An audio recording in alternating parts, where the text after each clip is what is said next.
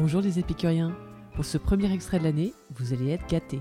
Parce que j'ai eu l'immense honneur et plaisir d'avoir été reçu par Mathilde Laurent, la née de chez Cartier. Elle nous livre ici une histoire très proustienne sur les origines de son appétence pour la parfumerie. C'est parti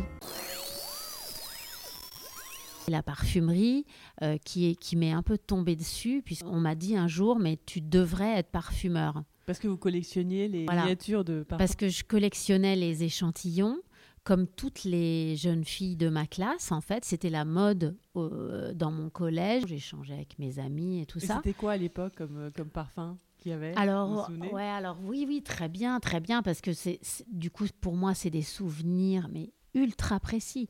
Là, quand vous me dites, vous vous souvenez, ben, je revois ma boîte euh, pleine d'échantillons, je revois des flacons de magie noire, je revois des flacons de Couragine Blue, des flacons de un parfum Lancôme qui était consacré Oh, au golf. Il y avait une, une petite balle de golf en bouchon. Je revois des flacons de Chalimard, des flacons de Must, bien sûr aussi, euh, de, des flacons de Jean-Louis Scherrer, et à chaque fois, je les sens.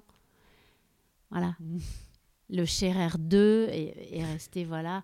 Euh, et notamment aussi euh, des flacons de Cabochard, qui était euh, un de mes parfums préférés. Et c'est comme ça que j'ai découvert la parfumerie sans notion de mode. Justement, parce que heureusement, dans les années 80, les tendances olfactives étaient moins fortes et moins écrasantes euh, qu'aujourd'hui. Oui. Et donc, c'est comme ça, voilà, que finalement, je me suis rendu compte, mais beaucoup plus tard, des, années, des dizaines d'années après, que finalement, euh, j'avais été probablement la seule à ouvrir les flacons. Et c'est là où, en fait, déjà, il y a, cette idée d'hypersensibilité, en fait, de tout simplement euh, ne pas s'arrêter au flacon et à la collection pour l'objet, mais d'être attiré par ce qu'il y a dedans, d'avoir l'idée de les sentir, parce qu'on sent justement qu'il y a quelque chose d'odorant et d'y prêter attention. Donc moi, en fait, je passais plus de temps à ouvrir les flacons et à les sentir.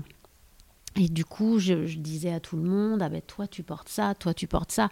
Ah mais tu sais, si tu portes ça, peut-être que tu devrais sentir euh, ce qui vient de sortir, tel parfum qui vient de sortir, ça te plairait certainement. Ou euh, tiens, j'ai senti tel parfum, je sais pas pourquoi, ça m'a fait penser à toi, tu devrais l'essayer. Enfin, bon voilà, c'était euh, tout simplement, tu devrais être parfumeur. Parce que je parlais tout le temps d'odeur, en fait.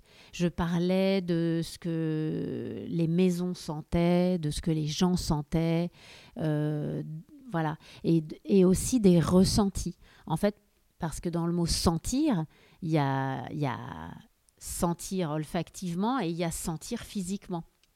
Donc pour moi, c'était déjà lié et j'étais en permanence dans le, dans le sentir. Donc un beau jour, en fait, c'est les parents d'une de mes amies qui m'ont dit mais, mais tu- il faut absolument que tu sois parfumeur. Et c'est à ce moment-là, c'est ce jour-là que j'ai intuité. En fait, ça, ça a été une révélation pour moi de me dire ah mais en fait, c'est- il y a, il y a des gens qui font ce que je sens dans les flacons. C'est et en fait, j'avais 16 ans, je m'étais pas trop euh, projetée jusque-là Oui. en fait.